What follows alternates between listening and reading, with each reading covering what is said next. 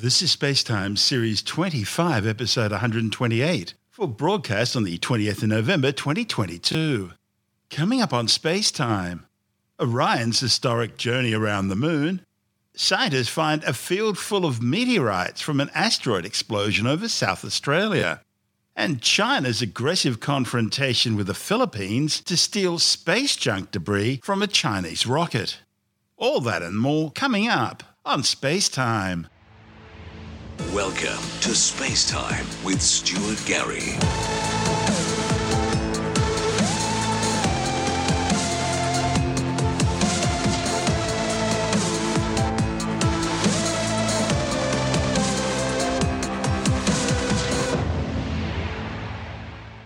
NASA's Artemis 1 Orion spacecraft has arrived safely in lunar orbit.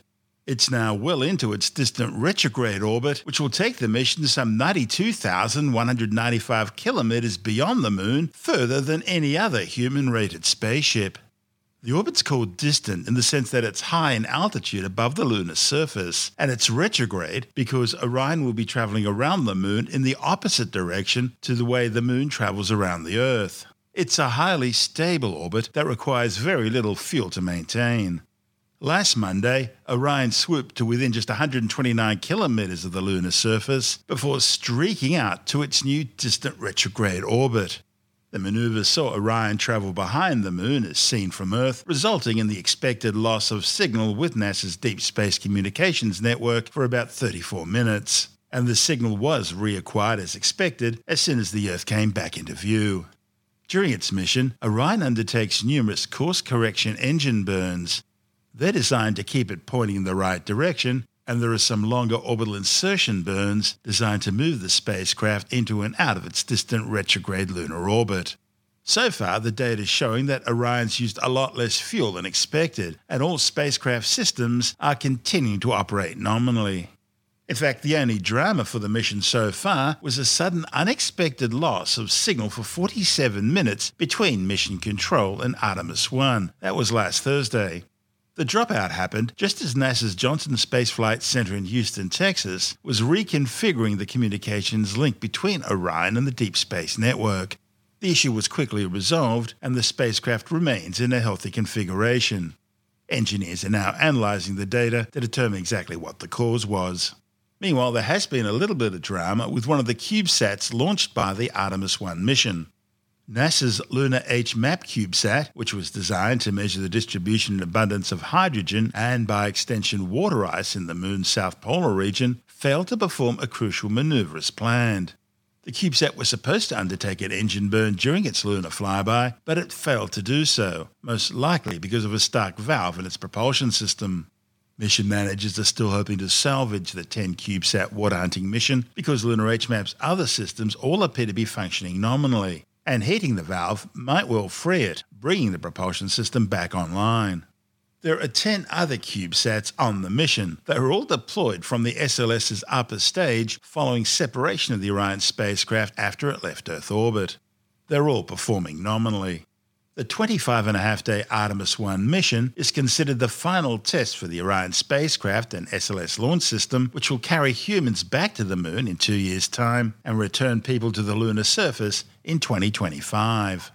Orion will also form part of the spacecraft, which will eventually take people onto Mars and beyond. But that won't be for at least another decade or so. This is space time. Still to come. Scientists find a field of meteorites from an asteroid explosion over South Australia, and NASA's Planetary Defense Team successfully predicts an asteroid impact. All that and more still to come on Space Time.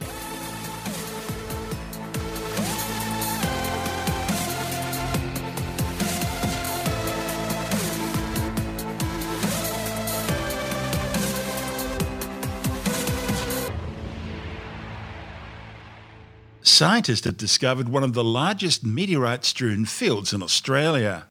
The six kilometre long ellipse fall zone, located north of the outback South Australian town of Port Augusta, was created by the airburst of a large meteor about one and a half metres wide back on July the 31st, 2013. That airburst was originally detected by US Department of Defense satellites as an unusually large atmospheric explosion, equivalent to approximately 220 tons of TNT. However, details were only made public recently after the United States began releasing bolide event details from their archives. So, nine years after the six ton asteroid crashed through Earth's upper atmosphere, scientists using a combination of satellite data, weather radars, and drones began searching the strewn field looking for fragments of the doomed space rock. And over just a few days, they found more than 44 small meteorites. The field team, led by Professor Andy Tomkins from Monash University's School of Earth, Atmosphere and Environment, found their first samples just 10 minutes after arriving at the site. Tomkins and colleagues have now gathered over four kilograms of meteorite samples and have commenced the process of studying and evaluating their finds. He says the discovery is exciting because it's the first meteor strewn field resulting from a new fall event to be defined since the famous Murchison meteorite fall in Victoria back in 1969. Back in mid 2013, a six ton asteroid basically uh, hit the Earth's atmosphere, moving at about 20 kilometres a second, and exploded and showered the ground with lots and lots of meteorites.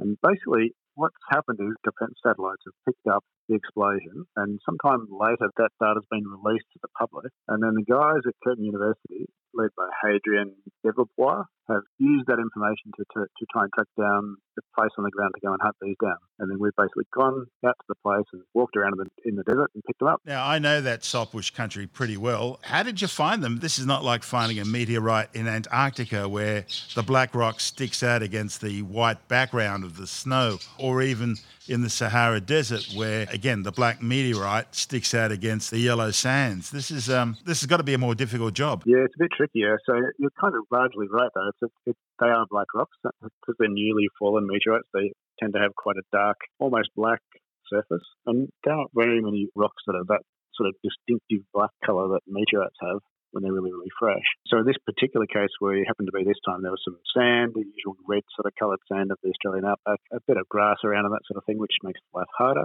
some shrubbery, and there were lots of small rocks around too. And so a lot of the small rocks just happened to be sort of tan coloured, light brown coloured. So there weren't very many black rocks around at all. So picking out the meteorites amongst all the brown rocks wasn't too hard. The tricky bit though was there's lots of kangaroo poo and a bit of sheep around the place as well, which made they all look like meteorites. So that made life a little bit harder. It wasn't too bad.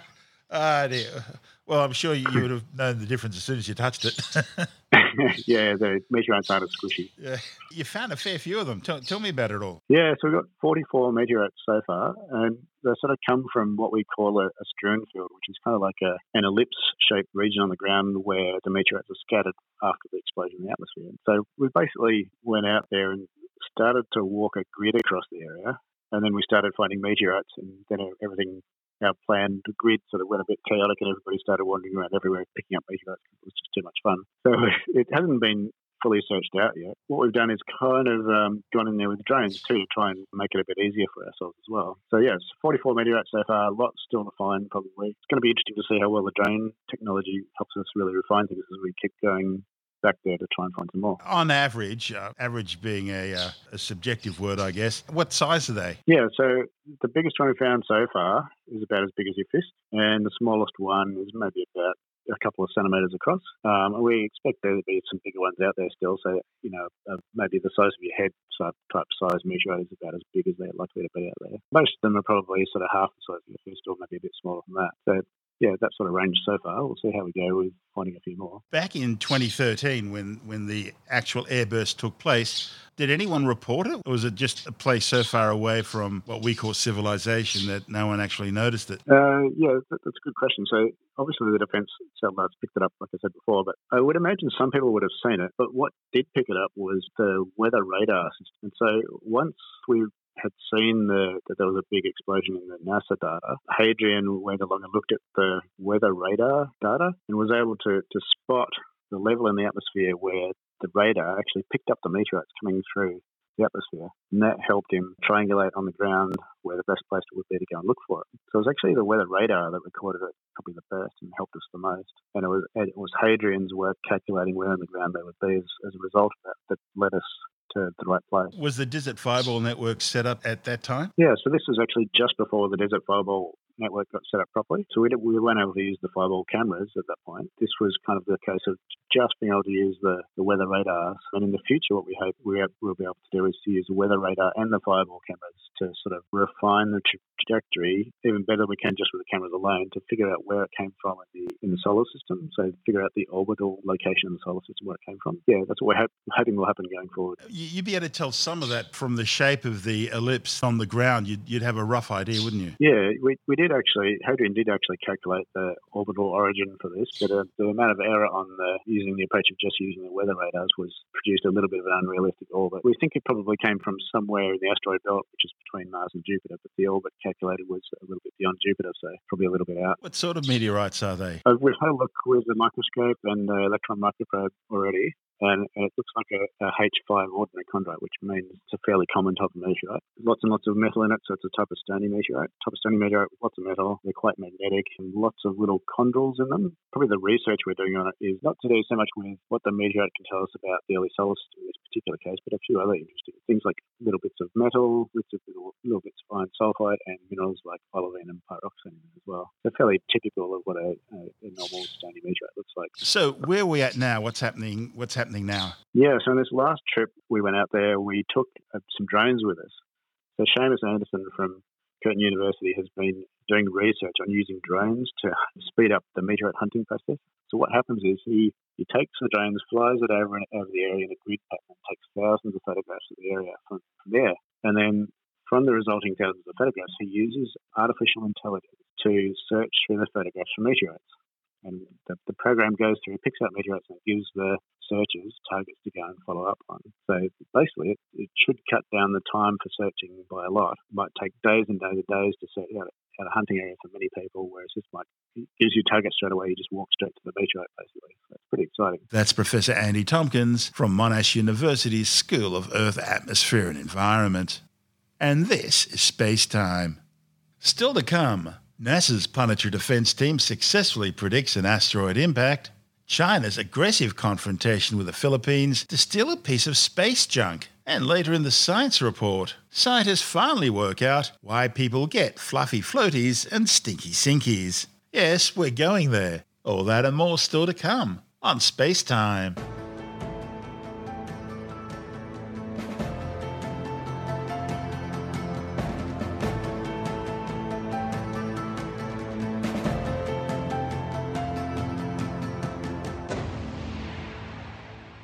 In the early hours of Saturday, November the 19th, the skies over southern Ontario, Canada suddenly lit up as a tiny metre wide meteor streaked across the sky high in the Earth's atmosphere and broke apart, scattering into dozens of small meteorites over the southern coastline of Lake Ontario. Now, small asteroids like this hit the Earth's atmosphere all the time. But what makes this one special is that it's only the sixth space rock to have been successfully detected in space and identified as a potential Earth impactor before it hit. The meteor, catalogued as 2022 WJ1, was detected by NASA's Scout Impact Hazard Assessment Team three and a half hours before the impact. NASA is tasked with the detection and tracking of much larger near Earth objects which could survive passage through the Earth's atmosphere, causing damage on the ground. But those objects can usually be detected much further in advance than small ones like the asteroid that disintegrated over southern Ontario. Now, these small asteroids are not really a hazard to Earth, but they can be a useful test of NASA's planetary defense capabilities for discovery, tracking, orbit determination, and impact prediction. Near Earth Object Observations Program Manager Kelly Fast from NASA's Planetary Defense Coordination Office says the event demonstrates response readiness for short warning events. These harmless impacts become spontaneous real world exercises, allowing NASA's planetary defense system to test its capabilities in the event a larger, more dangerous asteroid presents itself. It's a fascinating story. The asteroid was first discovered by the NASA funded Catalina Sky Survey, which is run by the University of Arizona in Tucson. The detection was made during routine search operations for near Earth objects. The observations were then quickly reported to the Minor Planet Center. That's an internationally recognized clearinghouse for the position measurements of small celestial bodies. and that coordinate data was then automatically posted to the Near Earth Object Confirmation page. NASA's Scout Impact Hazard Assessment System, which is maintained by CNEOS, the Center for Near Earth Object Studies at the agency's Jet Propulsion Laboratory in Pasadena, California, then automatically retrieved that new data and began calculating the object's possible trajectory and its chance of impact. CNEOS calculates every known near Earth asteroid orbit in order to provide assessments of potential impact hazards in support of NASA's Planetary Defense Coordination Office. And so, just seven minutes after the asteroid was posted on the confirmation page, Scout had already determined it had a 25% probability of hitting the Earth's atmosphere, with possible impact locations stretching from the Atlantic Ocean off the east coast of North America all the way down to Mexico. More observations were then provided by the astronomical community, including citizen scientist astronomers in Kansas, these better define the celestial coordinates of asteroid 2022 WJ1, its trajectory, and its possible impact location. Small objects like this can really only be detected once they're fairly close to the Earth, so if they're headed for an impact, time is of the essence to collect as many observations as possible and this object was discovered early enough for the planetary defense community to provide more detailed observations, which Scout then used to confirm that there would be an impact with Earth and predict where and when the asteroid was going to hit. As Catalina continued to track the asteroid over the next few hours, Scout used this new data to continuously update the asteroid's trajectory and the system's assessment of the chance of impact, posting those results on the Hazard Assessment System's webpage. Many astronomers check the Scout webpage throughout the night in order to determine the most important asteroids to track. And a group of citizen scientist astronomers at the Farpoint Observatory in Kansas decided to track the asteroid for more than an hour, providing crucial additional data that enabled Scout to confirm with 100% accuracy the impact probability and where and when the location of atmospheric entry would take place, that being over southern Ontario at 3:27 a.m. With still more than two hours remaining before the impact, there was lots of time to alert scientists in the southwestern Ontario region of the bright fireball that was about to occur. Some 46 observations of the asteroid's position were ultimately collected, the final one being only 32 minutes before impact by the University of Hawaii's 2.2 metre telescope upon Mauna Kea. Then, right on time as predicted at 3:27 a.m., asteroid 2022 WJ1 streaked through the Earth's atmosphere in a shallow angle, breaking apart and likely producing a shower of small meteorites, but leaving no reported damage on the ground. Dozens of sightings were reported to the American Meteor Society, and scientists who were alerted to the Scout prediction were able to photograph the asteroid's atmospheric entry, Videos of the fireball collected by the public were also posted online, and NASA's Meteorite Falls website also reported weather radar detections. Now, as we said at the top of the story, this was only the sixth time that an asteroid was observed in space, which was predicted to eventually hit the Earth. The first asteroid to be discovered and tracked well before hitting the Earth was 2008 TC3, which entered the atmosphere over Sudan and broke up in October 2008. That was a 4 metre wide asteroid which scattered into hundreds of small meteorites over the Nubian desert. The last to be detected prior to the Ontario event was earlier this year when asteroid 2022 EB5 entered the Earth's atmosphere over the Norwegian Sea, Scout accurately predicting its location and time of impact. Of course, all these things are happening in the Northern Hemisphere. South of the equator, there is still no comparable asteroid detection and warning system. A Chinese Coast Guard vessel has twice blocked a small Philippine Navy rubber patrol boat before forcibly seizing a large piece of space junk debris believed to have come from a Long March 5B rocket which had fallen to Earth in Filipino territory. Chinese naval vessels have been harassing these small Filipino supply boats in the South China Sea for years, but stealing material in possession of another nation constitutes a far more brazen act by the ruthless Beijing government. This confrontation in Filipino waters is the latest in a growing list of heated disputes between Beijing and its neighbours, including the Philippines, Vietnam, Malaysia, Brunei, Japan, and Taiwan. The metal debris at the center of the confrontation was just one of numerous pieces of space junk from a Chinese Long March 5B rocket, which had launched back on July the 24th, carrying the final module of Beijing's Tiangong or Heavenly Palace space station. The problem is, China deliberately allow their Long March 5B rockets to fall back to Earth in a chaotic, uncontrolled re entry, unlike other nations which control the descent of their rockets, targeting a region known as Point Nemo in the southeastern Pacific Ocean, well away from populated areas and trade routes. Because of the chaotic nature of the Chinese re entries, rocket debris can come down pretty well anywhere, Previous Chinese Long March 5B rocket debris has plummeted back to Earth, landing in the Maldives, Borneo, and on several villages in the Ivory Coast.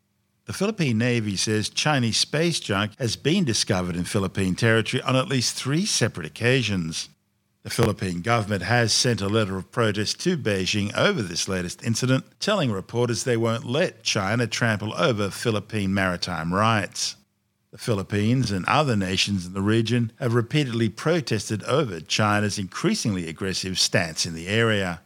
In response, the United States, Australia, Canada, and the United Kingdom have deliberately taken their warships and military aircraft through the region under international freedom of navigation laws in defiance of often shrieking threats by Beijing. This is Space Time.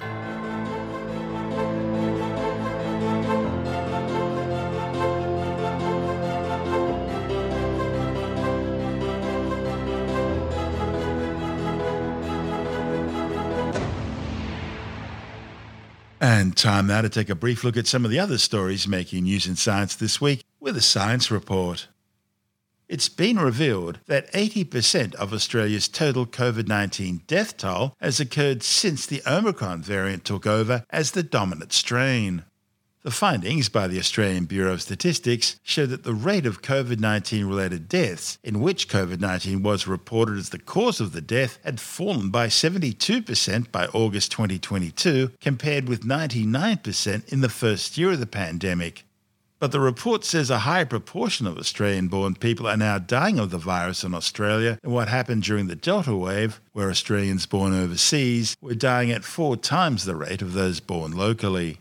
Meanwhile, COVID 19 cases across Australia are rising again as the fourth wave of the disease begins to sweep across the nation.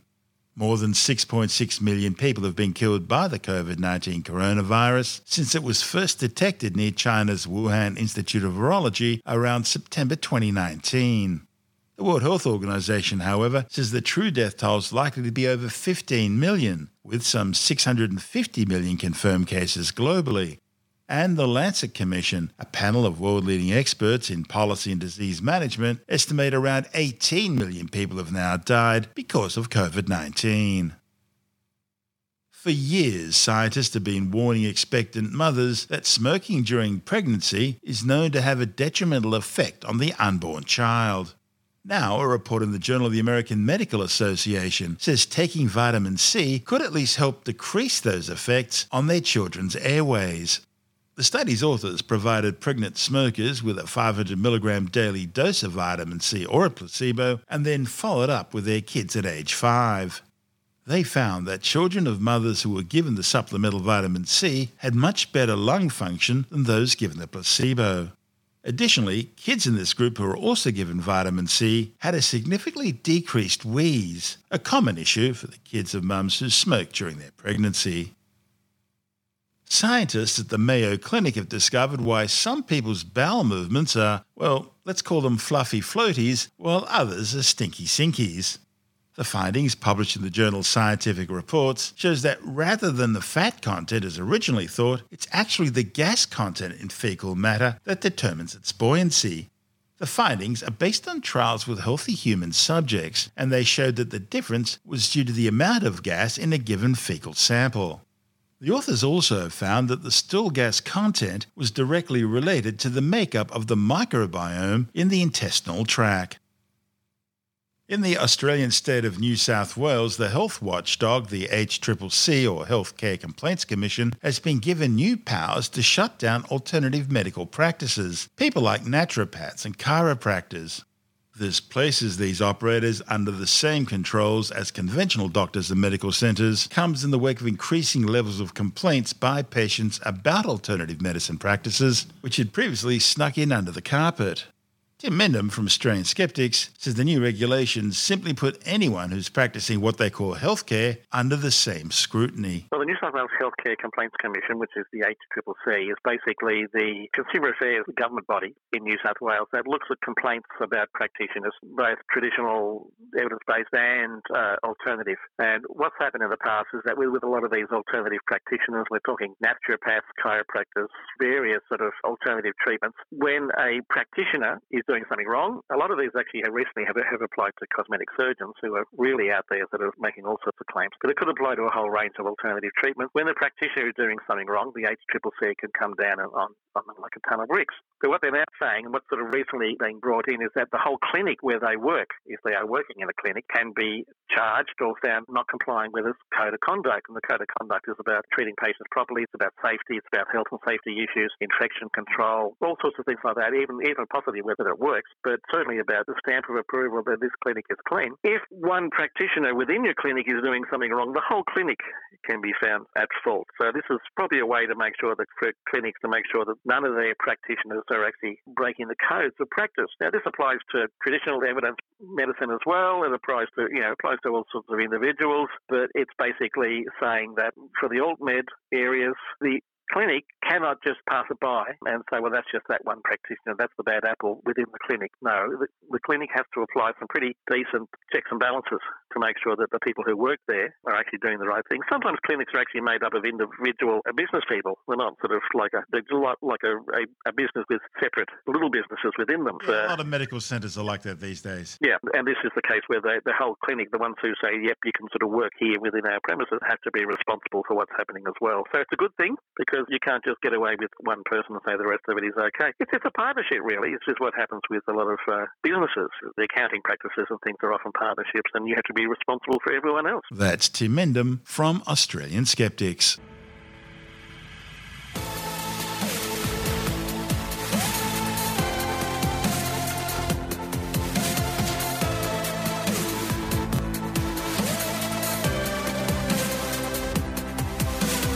And that's the show for now. Spacetime is available every Monday, Wednesday, and Friday through Apple Podcasts, iTunes, Stitcher, Google Podcast, Pocket Casts, Spotify, Acast, Amazon Music, Bitesz.com, SoundCloud, YouTube, your favorite podcast download provider, and from spacetimewithstuartgary.com. Spacetime's also broadcast through the National Science Foundation on Science Zone Radio and on both iHeartRadio and TuneIn Radio and you can help to support our show by visiting the Spacetime store for a range of promotional merchandising goodies. Or by becoming a Spacetime patron, which gives you access to triple episode commercial free versions of the show, as well as lots of bonus audio content which doesn't go to air, access to our exclusive Facebook group, and other rewards. Just go to spacetimewithstuartgary.com for full details. And if you want more space time, please check out our blog where you'll find all the stuff we couldn't fit in the show, as well as heaps of images, news stories, loads of videos, and things on the web I find interesting or amusing. Just go to spacetimewithstuartgary.tumblr.com. That's all one word, and that's Tumblr without the E. You can also follow us through at Stuart Gary on Twitter, at Spacetime with Stuart Gary on Instagram, through our Spacetime YouTube channel. And on Facebook, just go to facebook.com forward slash spacetime with Stuart Gary. And Spacetime is brought to you in collaboration with Australian Sky and Telescope magazine, your window on the universe. You've been listening to Spacetime with Stuart Gary. This has been another quality podcast production from Bitesz.com.